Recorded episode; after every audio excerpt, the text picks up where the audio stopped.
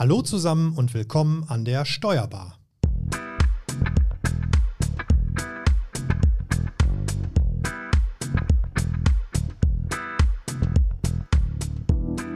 Wir sprechen heute mal über ein recht praxisnahes Thema, nämlich über einen Werkzeugkoffer für die Steuerberatung.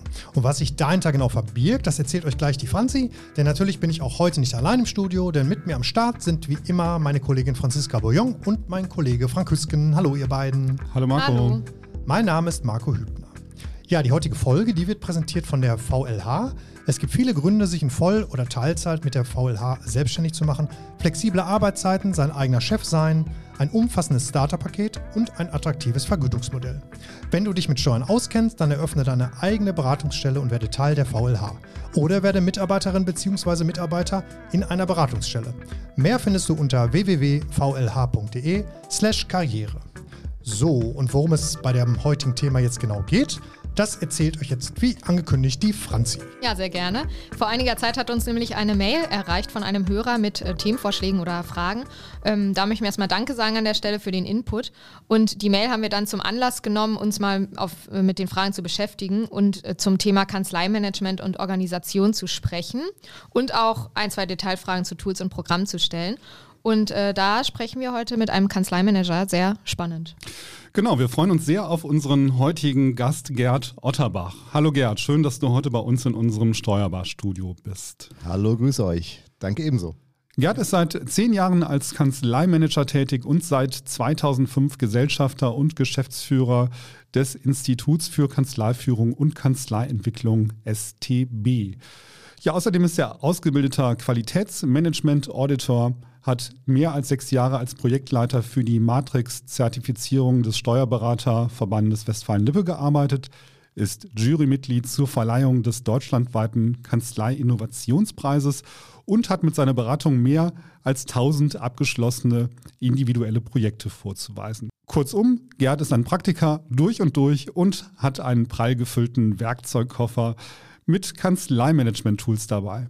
Gerd, wenn ich als Mandant in deine Kanzlei komme, was fällt mir dort als erstes auf und woran werde ich mich am längsten erinnern?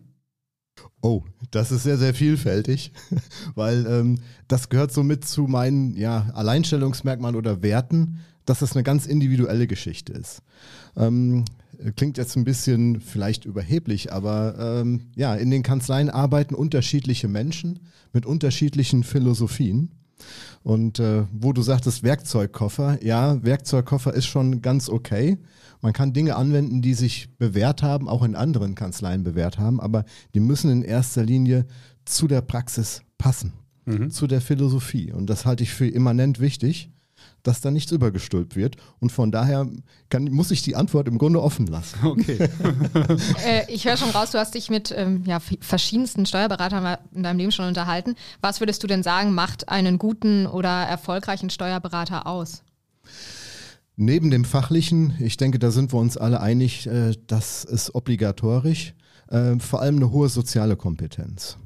Weil was hilft mir das, wenn ich ein totaler, Entschuldigung, Fachidiot bin, aber die PS nicht auf die Straße bringe, äh, mit Mitarbeiterinnen und Mitarbeitern nicht anständig umgehen kann, mit Mandanten auch nicht und äh, nicht ordentlich kommuniziere. man Menschen. muss gut mit Menschen können, kann man schon mal festhalten. genau so. Das ist schon genau äh, eine so. gute Kompetenz, die man mitbringen sollte. Ähm, Gibt es denn auch so typische Anfängerfehler, ähm, die vielleicht aus deiner Erfahrung häufig vorkommen, die gerade, wenn jemand eine Kanzlei übernimmt oder eine gründet, äh, immer wieder passieren, wo vielleicht der, der junge Steuerberater denkt, ach naja, das ist jetzt vielleicht nicht so wichtig, da kümmere ich mich später drum, aber eigentlich ist es das gerade doch? Ähm, wenn eine Kanzlei übernommen wird, ähm, dann äh, treffen da auch wieder Philosophien äh, aufeinander. Und äh, das wird häufig vernachlässigt, indem man sich ganz schnell versucht, ausschließlich den Mandanten zu kümmern. Klar, das ist vorrangig mal so der erste Schritt. Aber sich auch um die Mitarbeiterinnen und Mitarbeiter zu kümmern und auch um die Organisation, die aufgrund der wechselnden Philosophie ebenso wechseln kann, ähm, ja, das wird schon mal gerne unterlassen und das holt einen dann später ein. Mhm. Mm, wir haben ja gesagt, wir kommen auch mal so auf deine eigentliche Tätigkeit, das Kanzleimanagement, ähm, drauf, gehen darauf ein. Was sind denn so die Erfolgsgeheimnisse einer gut laufenden Steuerberaterkanzlei? Gibt es da so ein paar Punkte, woran man das festmachen kann? Das sind ganz, ganz viele Punkte. Äh, also man kann das tatsächlich nicht auf einen festen Punkt subsumieren.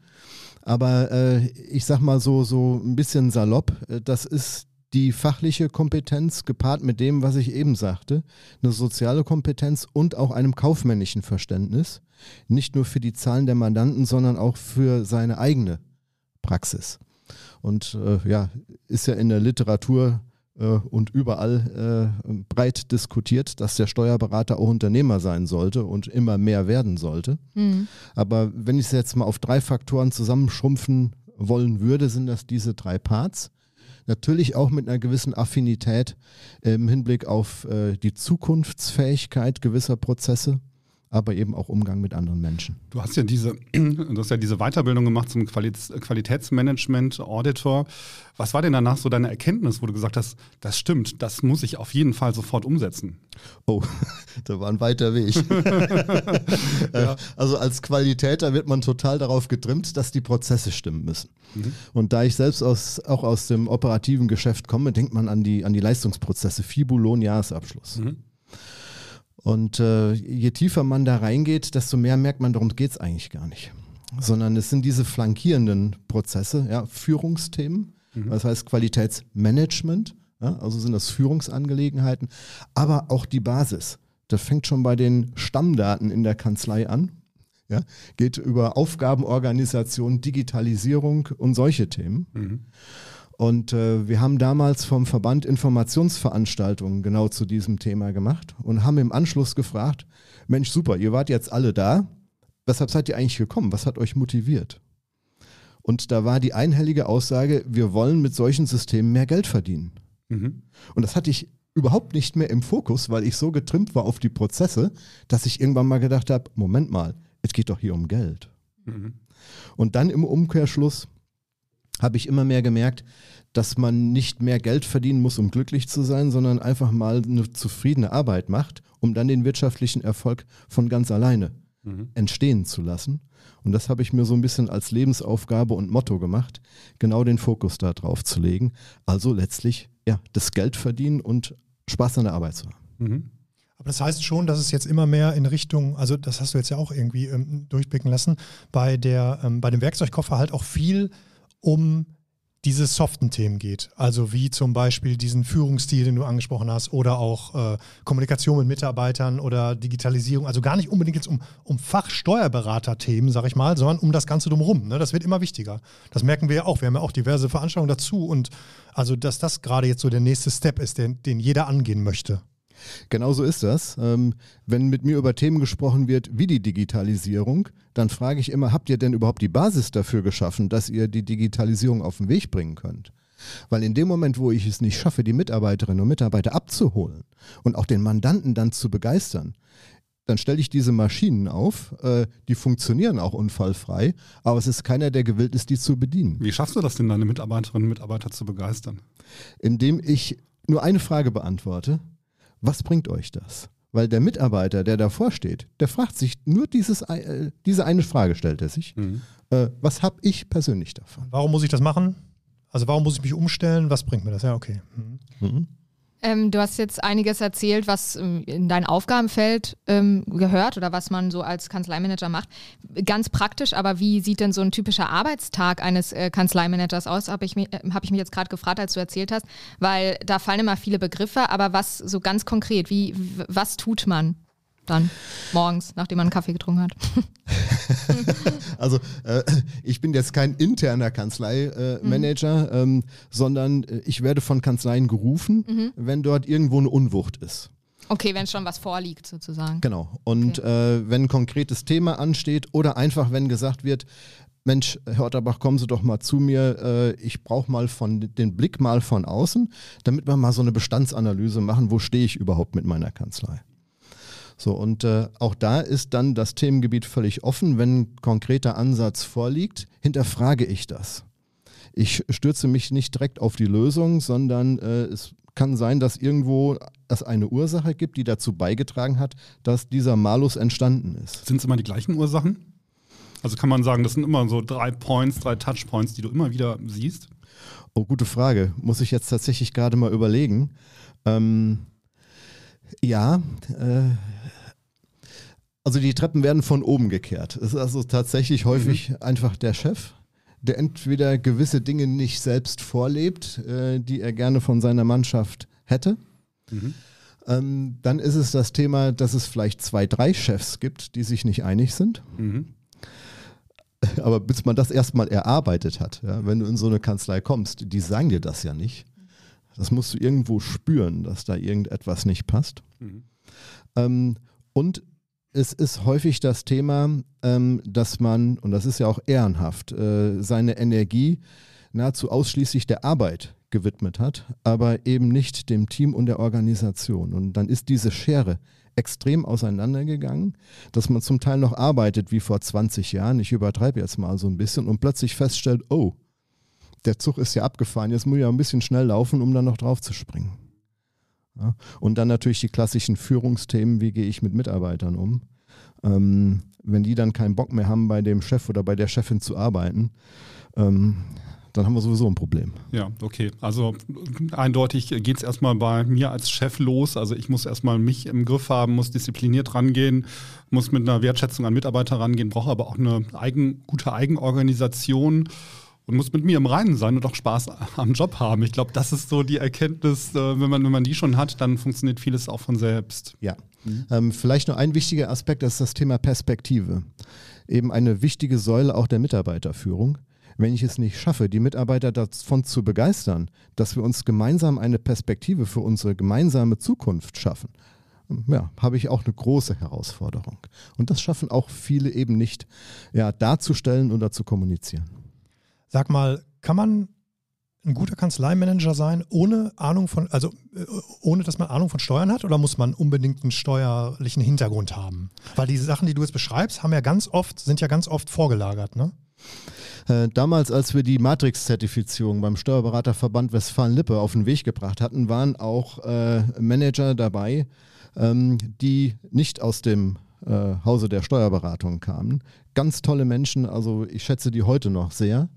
Ähm, aber die hatten nicht diesen, wie ich immer sage, Stallgeruch. Ähm, also die Steuerberater haben ja eine komische Sprache untereinander.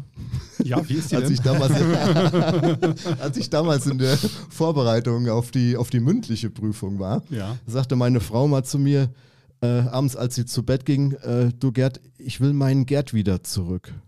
Und dann habe ich sie angeguckt und gesagt, was meinst du damit? Und dann sagt sie, seitdem du über diesen Gesetzesbüchern hockst, ähm, hast du dich total verändert. Du sprichst manchmal mit mir wie mit einem Mandanten. Mhm.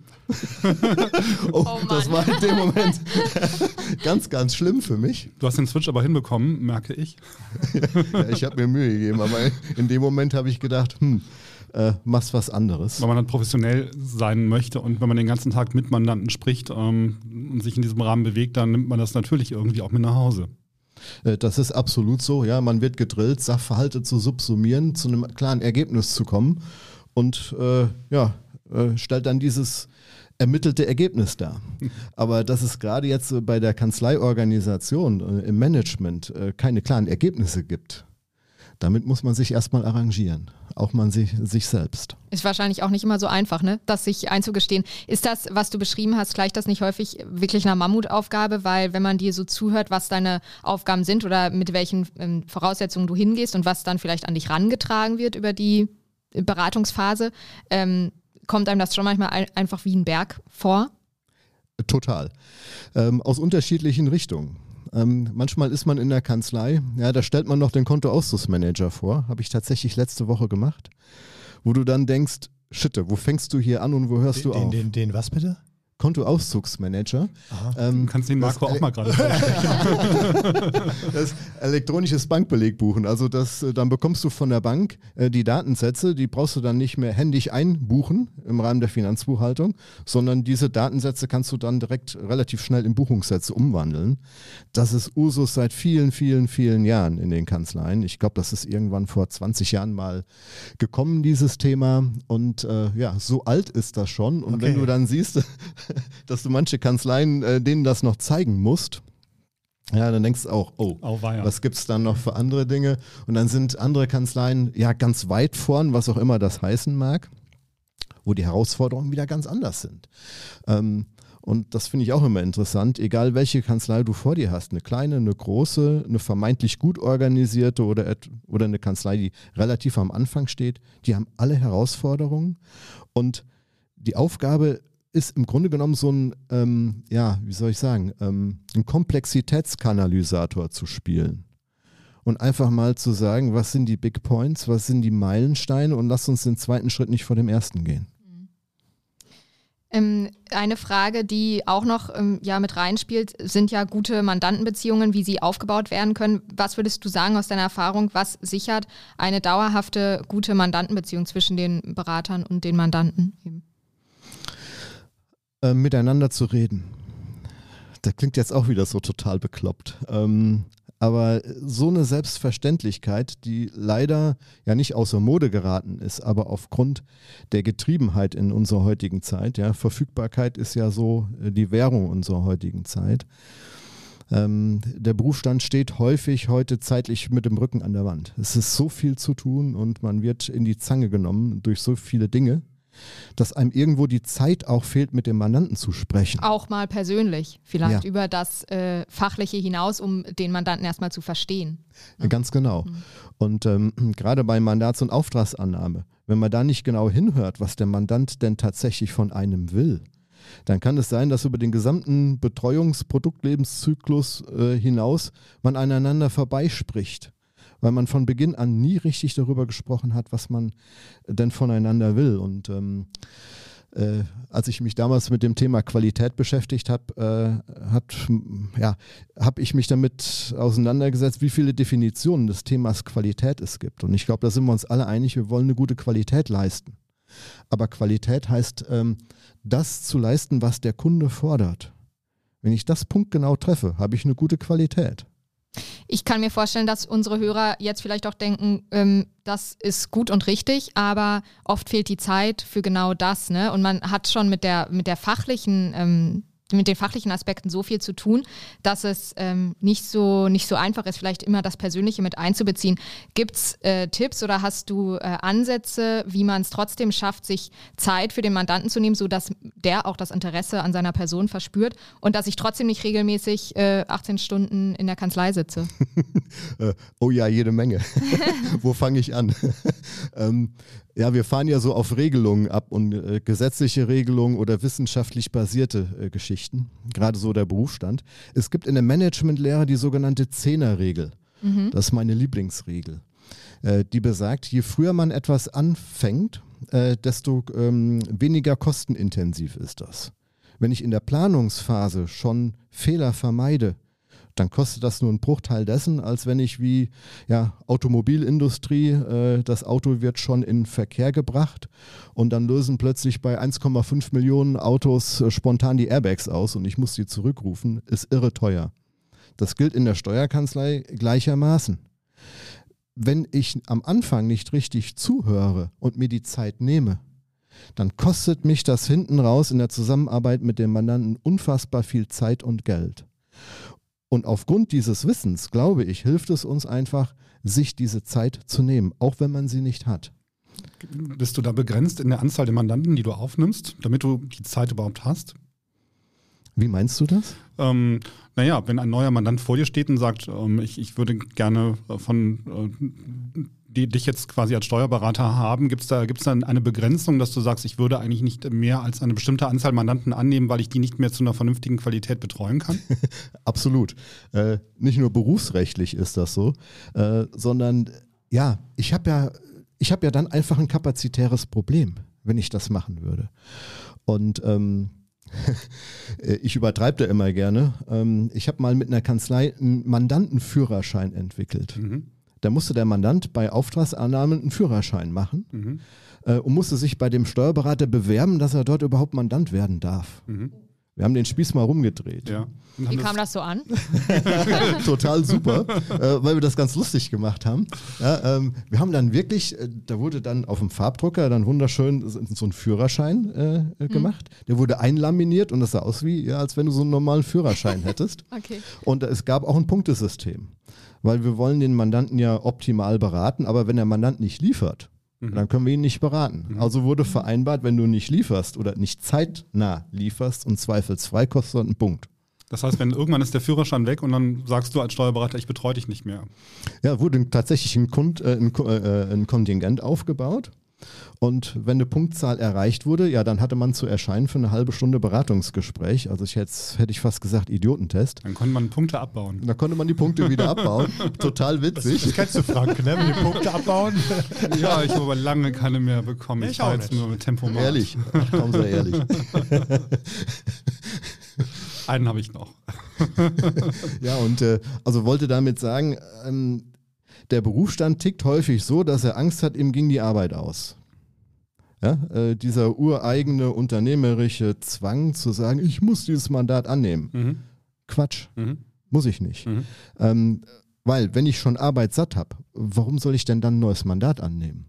Ist doch viel besser, die Mandate, die man schon hat, adäquat zu betreuen und gewisse Lehrkosten, die man betriebswirtschaftlich in der Kanzlei hat, indem man nämlich Tätigkeiten macht, die man gar nicht abrechnet, die doch in Abrechnung zu bringen. Das ist viel leichter. Okay, also wichtig ist es halt bei dem Starttermin oder wie auch immer dann zu sagen, okay, ich plane einfach eine Viertelstunde, eine halbe Stunde mehr ein, um äh, genau hinter die Kulissen gucken zu können. Ne? Okay. Ja, genau. Ist aber eine Gratwanderung. Es gibt auch so, äh, so Touris, so Mandanten, die so von äh, Berater zu Berater tingeln, um dann fragenlos zu werden, um im Erstgespräch dann schon Know-how abzusaugen. Ah. Also da muss man ein bisschen vorsichtig sein. Also wenn man im, in der Kommunikation merkt, das ist so ein Typ, ähm, dann auch zu sagen, stopp, jetzt beginnt hier eine Beratung und das werde ich abbrechen. Ja, auch das ist legitim. Ihr hättet für die Führerscheinprüfung einfach Geld nehmen sollen. Das wäre es gewesen. Wieder ein guter Tipp. Ja. Wieder was gelernt, es hört nicht auf. Gleichermaßen äh, auch dieses oft beschriebene proaktives Arbeiten ähm, ist sicherlich auch gut und wichtig, wenn man dann einmal einen Mandanten auch kennt, äh, am Ball zu bleiben, selbst wenn man denkt, da läuft ja jetzt alles, aber dann sich trotzdem immer wieder mit diesem Mandanten zu beschäftigen, beschäftigen richtig? Ja, ganz genau. Äh, ja, die Variablen, die ändern sich eben regelmäßig. Auch so ein Mandat verändert sich. Ähm, das kann auch eine private Situation sein. Und wenn ich die nicht hinterfrage oder wenn ich mit dem Mandanten nicht rede und ich das nicht weiß, ähm, ja, kann ich ihn auch nicht betreuen. Ja. Vielleicht, äh, bevor wir in den dritten Teil springen, noch, äh, jetzt haben wir viel über Mandanten gesprochen. Ich würde gerne einmal noch mal kurz auf Mitarbeiter, ähm, auf die Mitarbeiter in einer Steuerberaterkanzlei eingehen. Und zwar, wie siehst du das Mitarbeitergewinnung gerade in Zeiten von Fachkräftemangel und auch die Motivation hochzuhalten, wo jetzt ja doch viel im Homeoffice passiert ist und durch Corona sich die Arbeitswelt sowieso stark verändert hat? Wie kann das trotzdem funktionieren? Puh, ein Riesenthema. Ähm, Für einen eigenen Podcast vielleicht mal. ja, unbedingt, sehr gerne. ähm, ja, äh, wie soll ich sagen? Also ich komme ja ein bisschen rum. Ich bin fast jeden Tag in einer anderen Kanzlei und ähm, manchmal bin ich erschrocken, wenn ich dann mittags oder abends nach Hause fahre, dann rufe ich meine Frau an und sage, mach mal einen Schnaps. ähm, weil ich selbst denke, hier wurde eine Gehirnwäsche unterzogen, welche Führungsstile mitunter in den Kanzleien vorherrschen. Patriarchisch, ähm, wo ich denke, hier wolltest du keine Viertelstunde arbeiten. Mhm. Und ähm, so etwas gibt es noch. Häufig und würdest du sagen, oder es wird weniger? Oder? Es wird weniger, aber mhm. ähm, ja, häufig ist immer so eine Definitionssache. Ja. Aber ähm, zu viel gibt es so etwas noch. Und äh, ja, da kann ich häufig auch nichts dran machen, weil der Chef halt so tickt. Mhm. Den kriegt man auch nicht verändert. Das ist ein Persönlichkeitsprofil. Ähm, aber manchmal ist es auch einfach nur, ähm, ja, die Überlegung, was würde denn ein Mitarbeiter von mir und meiner Praxis erwarten? Sich diese Frage einfach mal zu stellen, ist doch ganz einfach. So, und der Mitarbeiter will ein einen guten Umgang miteinander haben, der will eine, eine gute Atmosphäre im Betrieb haben. Das Geld spielt auch eine wichtige Rolle. Und das Dritte ist das, was ich vorhin schon mal andeutete, das ist die Perspektive. Der Berufsstand verändert sich gerade eklatant, ganz rasant. Ähm, das explodiert gerade, ist so meine Wahrnehmung. Und wenn ich dann dem Mitarbeiter dahingehend nichts bieten kann, habe ich schlechte Karten nicht nur bei der Suche, sondern dann auch im ersten Gespräch. So wie du vorhin sagtest, Frank, der will sich ja im, im Gespräch erstmal einen Überblick über mich als Chef verschaffen. Hat er ein gutes Gefühl? Mhm. Wenn er kein gutes Gefühl hat, dann geht er woanders hin. Mhm. Ganz einfach. Klar. Ja, ja, also das ist wieder dieser Rückblick äh, oder der Rückschluss ganz klar, wenn du jetzt einen Mitarbeiter was suchst, der eigenmotiviert, irgendwie innovativ ist und arbeiten will von wo er will und wann er will und sonst wie, dann kannst du ihn nicht äh, führen wie ein Patriarch, weil dann funktioniert es einfach nicht. Ganz genau, richtig. Bekommst du diese Patriarchen ähm, davon überzeugt, dass dieser Führungsstil nicht mehr funktioniert? Du hast eben gesagt, das ist natürlich auch eine Frage der Persönlichkeit, aber hast du da auch Erfolgsmomente? Dass der Oldschool ist, der Führungsstil? Selten, leider zu selten. Mhm. Ähm, das ist aber auch äh, reiner Selbstschutz, was mich angeht. Weil ich weiß, dass man gewisse Persönlichkeitsprofile nicht verändern kann. Auch das ist vielleicht wichtig, auch als Chef gegenüber seinen Mitarbeitern zu wissen, weil man immer denkt, Mensch, der Knochen, der soll sich doch mal verändern, der soll sich doch mal um die Digitalisierung kümmern. Mhm. Und der Mitarbeiter macht das einfach nicht. Mhm. Ja, weil er da keinen Spaß dran hat. Und du merkst das wahrscheinlich auch relativ schnell, wenn du in der Kanzlei bist und ähm, sagst dann vermutlich auch relativ zügig, hier brauchen wir eigentlich gar nicht mehr weiterzumachen, oder? Die Punkte gibt es tatsächlich. Mhm. Äh, und da gehe ich aber auch ganz offen mit um, mhm. äh, weil wenn ich dann, keine Ahnung, drei, vier, fünf Tage in der Kanzlei anschließend noch verbringen wollen würde, würde mir das keinen Spaß machen weil ich merke, ich komme an den Inhaber gar nicht dran und wir können hier gar nichts miteinander bewirken. Warum hat dich der Kanzleiinhaber dann geholt? Weil er nicht sieht, dass er das Problem ist? Das frage ich mich auch manchmal. also manchmal ist das so eine Alibi-Funktion den anderen Gesellschaftern gegenüber, dass sie sagen, hier muss mal ein Externer kommen. Mhm. Ähm, der Hilferuf der Hilferuf oder es ist tatsächlich so das innerliche Bedürfnis, ähm, Hilfe in Anspruch nehmen zu wollen. Mhm. Und in dem Moment, wo man dann aber intensiv darüber spricht, merkt der Gegenüber auch, oh, jetzt kriege ich doch ein Stück weit den Spiegel vorgehalten und ähm, ich treffe jetzt für mich die Entscheidung, dass ich mich gar nicht verändern will.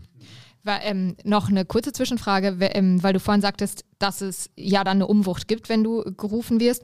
Was sind denn so typische Sachen, wo dann der ähm, Steuerberater sagt, da hole ich mir jetzt Hilfe? Also was, was sind Ausgangssituationen? Ähm, Ausgangssituationen sind regelmäßig auch äh, die, also ich nenne jetzt einfach mal so zwei, drei Beispiele, ja. ähm, die mir jetzt ad hoc einfallen. Äh, ein Anlass derzeit ist es ja zum Beispiel, seine Praxis zu verkaufen mhm.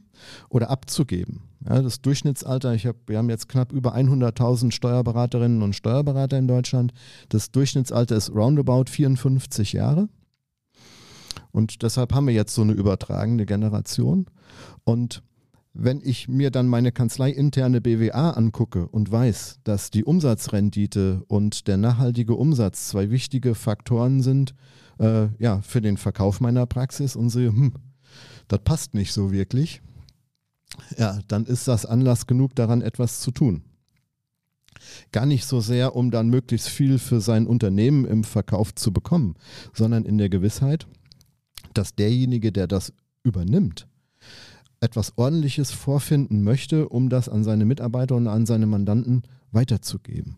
Und auch das finde ich eine sehr, sehr ehrenhafte Motivation, dass jemand da nicht in erster Linie an die Kohle denkt, sondern an die Mitarbeiter und die Mandanten. Ja, und dann ähm, fangen wir an, an den Kennzahlen zu arbeiten und merken dann, ja, das liegt nicht an den Kennzahlen. Das sind ganz andere ja, Themen. Ich würde sagen, dann gehen wir jetzt auf äh, Tools und Programme über. Genau. Entschuldigung. Das hattest du von sehr vorhin schon ange, angedeutet. Ähm, da kamen jetzt so ein paar Fragen auch von den Hörern im Vorhinein rein, äh, die wir uns ja angeschaut haben. Und äh, zu Tools und Programmen vor allen Dingen. Ähm, ich würde gern vielleicht vorweg einmal mit einer allgemeinen Frage starten, nämlich kannst du vielleicht sagen, was für eine Art von Tools bieten einen Mehrwert in der täglichen Arbeit des, des, des Steuerberaters? Kann man da pauschal einen Tipp geben, also worauf man nicht verzichten sollte an Tool oder an Art von Tools? Ja, äh, total. Ähm, und zwar die Tools, die man schon hat. Okay, so einfach ist es. Klingt nach einer kostengünstigen Außer den äh, Konten, hören, äh, wie hieß es? Kontoauszugsmanager. Manager. Ja, und das ist so eine Klamotte, das habe ich in der Kanzlei schon. Ich muss das nur nutzen. Ja. Also ich stelle häufig fest, dass nach ganz vielen tollen Lösungen gesucht wird und es gibt tolle Programme. Aber diese Programme setzen auf auf Schnittstellen, die ich schon habe. Also muss ich doch erstmal meine eigenen Schnittstellen bedienen und erstmal meine eigenen Programme im Griff haben, bevor ich über weitere Dinge nachdenke. Ich will dieses Thema jetzt nicht umschiffen, aber das ist tatsächlich der Kern. Und äh, das hat mal eine Kanzlei so schön formuliert, als sie gemerkt haben, was ich damit meine. Äh, da sagte der Inhaber zu mir, Mensch, Gerd, äh, du hast recht. Ich will links auf der Überholspur mit 250 fahren, am liebsten schon im Grünstreifen, hart an der Leitplanke. Und du zeigst mir jetzt, dass ich mit 80 hinter den LKW herfahre, mit Abstandstempomat. Und lass uns doch mal entspannt auf der Mittelspur mit 130, 140 fahren. Und immer Schritt für Schritt nicht gleich das ganze Große wollen. Aber kann das nicht, also du, der Tipp ist ja jetzt, man soll sich erstmal auf das besinnen, was man hat, da erstmal gucken und sich da Ja. erstmal äh, fit machen oder das einsetzen. Ja. Aber kann es nicht sein, dass das vielleicht dann einfach die falschen Tools sind und die deswegen nicht benutzt werden? Also wenn ich jetzt zum Beispiel, ich mir fällt jetzt da nichts Besseres ein, aber wenn man jetzt sagt, wir haben vielleicht ein E-Mail-Tool, es benutzt keiner, aber vielleicht wäre einfach die Zeit für Teams reif, also für ein Direkt-Tool, dass man einfach auf altem Stand noch ist. Äh, ja, ähm, ich versuche immer Medienbrüche zu vermeiden. Äh, wenn man irgendwelche Tools von außen dazu bucht, ja, dann habe ich Schnittstellen und die zu bedienen ist super anstrengend. Und klar, mit Teams und solchen ähm, äh, Tools äh, in der, in der, in der Office-Welt äh, bin ich schon in bewährten Systemen. Äh, die würde ich jetzt auch mit zu den Tools nennen, äh, die schon gegeben sind, also die ich schon habe auf dem Rechner. Und wenn ich dann umsteigen will, beispielsweise auf Office 365, damit ich mich noch unabhängiger von Ort und Zeit machen kann, sehe ich das als ein schon vorhandenes Tool. Ich muss es nur installieren. Ähm, ich war jetzt davon ausgegangen, ihr meint so Tools, ja, die noch weitgreifender sind und ähm, noch weiter auf die Welt, die ich schon habe, von außen aufgesetzt werden. Ähm, die halte ich alle für sinnvoll oder viele. Die sind auch toll entwickelt, aber eins nach dem anderen. Okay. Sag mal, äh, wo wir jetzt gerade schon bei den, bei, dem, äh, m, bei den Tools sind, wie E-Mail und, und, und Teams zum Beispiel, wie digital sind denn das Steuerberater aktuell, wenn es jetzt um Austausch mit Mandanten geht? Geht sowas schon? Also wie muss ich mir das vorstellen? Wenn ich jetzt mit einem Koffer voller Belege ankomme in die Kanzlei, ähm, also soll ich nur mit dem Koffer ankommen oder soll ich die selber scannen und die per Mail schicken? Oder wie digital ist so ein Austausch inzwischen? Wie würde der Jurist sagen? Ich will mich nicht festlegen, aber ich würde sagen, es kommt drauf an. Genau. Äh, also da siehst du die volle Bandbreite. Äh, was ich auf jeden Fall feststellen kann, ist, dass ähm, die Entwicklung hin zur Digitalisierung nicht so weit ist, wie das von den Systemanbietern nach außen dargestellt wird. Jetzt werden mir die Systemanbieter wahrscheinlich gedanklich den Kopf abhacken wollen. Vielleicht liegt es auch daran, äh, dass ich die falsche Grundgesamtheit, nicht die, die, die falsche Stichprobe bediene. Aber das ist trotzdem so meine eigene Wahrnehmung vor Ort. Wenn der Kanzleiinhaber ein papierliebender Mensch ist und die BWA gerne in der Hand hält, äh, dann wird er diese Begeisterung nicht an die Mitarbeiter übertragen können und die nicht an die Mandanten und dann wird sehr viel noch mit Papier be- gearbeitet werden. Ähm, wenn ich aber perspektivisch denke, was die äh, junge Generation an Steuerberaterinnen und Steuerberatern schon eher sieht, wir denken alle an das Durchschnittsalter, äh, dann ist man da schon sehr affin und dann gibt man da richtig Gas. Also im Moment ist der Berufsstand extrem heterogen. Okay, also man ist auch gerade ein Umbruch quasi, findet quasi statt, ja? Ja, das ist auch so witzig. Wir haben gedacht, dieser Umbruch findet schon seit 20 Jahren statt. Ja. Ähm, weil vor 20 Jahren hat es diese Tools auch schon in der Entwicklung gegeben und ich sag mal, seit 10 Jahren werden die auch fest in Kanzleien eingesetzt. Ähm, aber im Moment nimmt das äh, eine ziemliche Geschwindigkeit auf, auch weil es tolle Anbieter gibt, die Systeme bringen, wo man dann schon mal reinschaut. Ja. Kontoauszusmanager ist ein ganz, ganz altes Thema. Da werden viele Hörerinnen und Hörer wahrscheinlich jetzt total lächeln und sagen, ja, das haben wir doch schon seit 10 Jahren. Ähm, aber viele Datensätze des Mandanten sind schon vorhanden. Und man geht dann her und druckt die Datensätze aus, scannt die ein und liest die in der Buchhaltung ein. Also man drückt fünf Knöpfe, anstatt einfach mal den Datensatz zu nehmen, den der Mandant schon hat. Es gibt ja auch zig äh, Programme, die von Mandanten vermutlich äh, genutzt werden, von Safdesk über LexOffice und so weiter und so fort. Da freut sich wahrscheinlich jeder Steuerberater, weil es da tausend Programme gibt und der Mandant dann sagt, das kann man doch anbinden und dann kann ich dir das alles elektronisch äh, schicken. Gibt es da, gibt's da auch Favoriten oder sagt ihr eigentlich, wollt ihr das lieber gar nicht? Äh, die Welt ist auch an der Stelle unheimlich vielfältig. Also die meisten Tools haben eine Datev-Schnittstelle. Ja, äh, ob man jetzt Datev-Anwender ist oder nicht, äh, Datev-Schnittstelle ist einfach ein bewährter Standard. Ähm, das Problem ist einfach, dass wenn die DATEV-Schnittstelle nicht funktioniert, äh, es immer noch unterschiedliche Datenschnittstellen gibt. Ich bin kein Programmierer, ich bin auch kein ITler. Mir wird das nur von IT-Experten immer wieder gespiegelt, dass es da noch keinen einheitlichen Standard gibt. Und daran scheitert es häufig. Und wenn ich dann als Steuerberater, ich bin ja nicht als ITler ausgebildet, äh, dem Mandanten sage, Mensch, das ist eine tolle Geschichte, wir können die Daten einlesen und der Mandant sagt, ey super, mach mal, hat man Angst davor, wie der Depp dazustehen und es nicht geregelt zu kriegen. Und deshalb lassen es viele. Ohne IT-Hilfe ist das heute kaum machbar. Okay, aber es wäre ja auch quasi ein Lösungsansatz, ne? dass man verstärkten ITler mit einstellt, vielleicht bei großen Kanzleien oder eben äh, ja, externe Hilfe sich holt. IT-Hilfe. Wahrscheinlich eher letzteres, ne? Externe Hilfe. Ich kann mir, also ich kann mir nicht vorstellen, dass da jemand sitzt, der sich mit den IT-Themen beschäftigt in einer mittelständischen, kleineren Kanzlei, oder? Genau so ist es. Mhm. Und deshalb äh, werden die kleineren Kanzleien, das sieht man auch an den aktuellen Statistiken der Kammer, immer weniger. Und ähm, ja, man kann sich das von den Ressourcen her gar nicht mehr mhm. leisten. Und einen externen ITler zu kriegen, äh, das ist wie im Moment ein Elektriker oder ein Galabauer.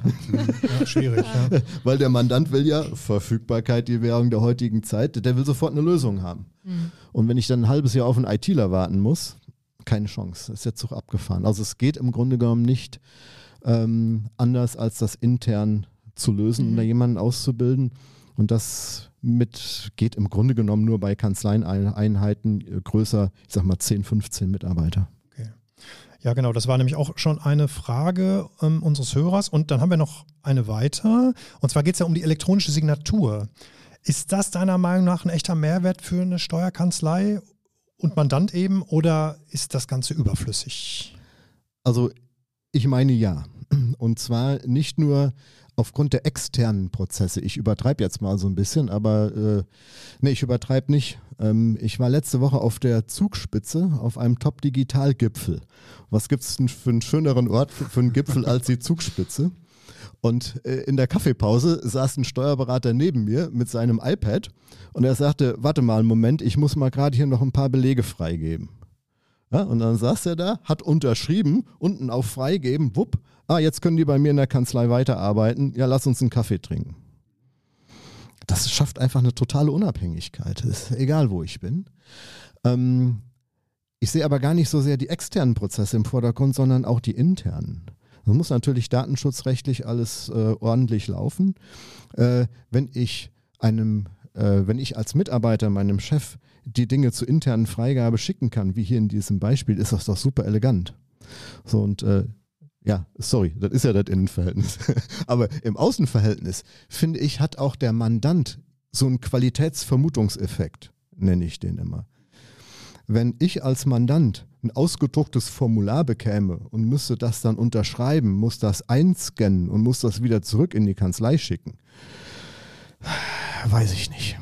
Ähm, mhm. Ist so semi. Mhm. Aber wenn ich das kriege als ein PDF, wo ich unten rechts unterschreiben kann, drück auf den Knopf und schicke das wieder zurück, ist das für mich auch eine riesen Arbeitserleichterung. Und viele Mandanten, ja, die arbeiten auch an der Kapazitätsgrenze und die sind froh, wenn die einen Steuerberater haben, der das so im Kreuz hat. Okay, macht Sinn. Mhm. Von daher bin ich ein Riesenfreund davon, nicht nur aufgrund der Effekte der digitalen Signatur, sondern Qualitätsvermutungseffekt. Okay. Ja. Habt ihr noch was? Sind wir durch? Ich glaube, wir sind durch. Also mein Zettel ist leer. Mein Zettel ist auch leer. Echt jetzt? ich könnte ja noch ewig. Alles klar. Ja, dann sind wir damit am Ende der Sendung. Bedanken uns bei unserem Gast fürs Live dabei sein. Danke, Gerd. War ein schönes Gespräch. Sehr gerne. Danke, gut. dass ich hier sein durfte. Danke. Genau. Und natürlich bedanken wir auch uns auch bei euch an den Geräten fürs Zuhören. Ja, wir, wir hoffen, es hat gefallen und wie immer gilt, wir freuen uns natürlich über Likes bei YouTube oder ein paar Sterne im Podcast-Player und natürlich auch über Kommentare aller Art. Oder schreibt uns einfach an podcast.nwb.de. Ja, die heutige Folge wurde präsentiert von der VLH. Es gibt viele Gründe, sich in Voll- oder Teilzeit mit der VLH selbstständig zu machen. Flexible Arbeitszeiten, sein eigener Chef sein, ein umfassendes Starterpaket und ein attraktives Vergütungsmodell. Wenn du dich mit Steuern auskennst, dann eröffne deine eigene Beratungsstelle und werde Teil der VLH. Oder werde Mitarbeiterin bzw. Mitarbeiter in einer Beratungsstelle. Mehr unter www.vlh.de/slash Karriere. So, damit macht's gut, bleibt weiterhin gesund und schaut zusammen. Tschüss. Tschüss.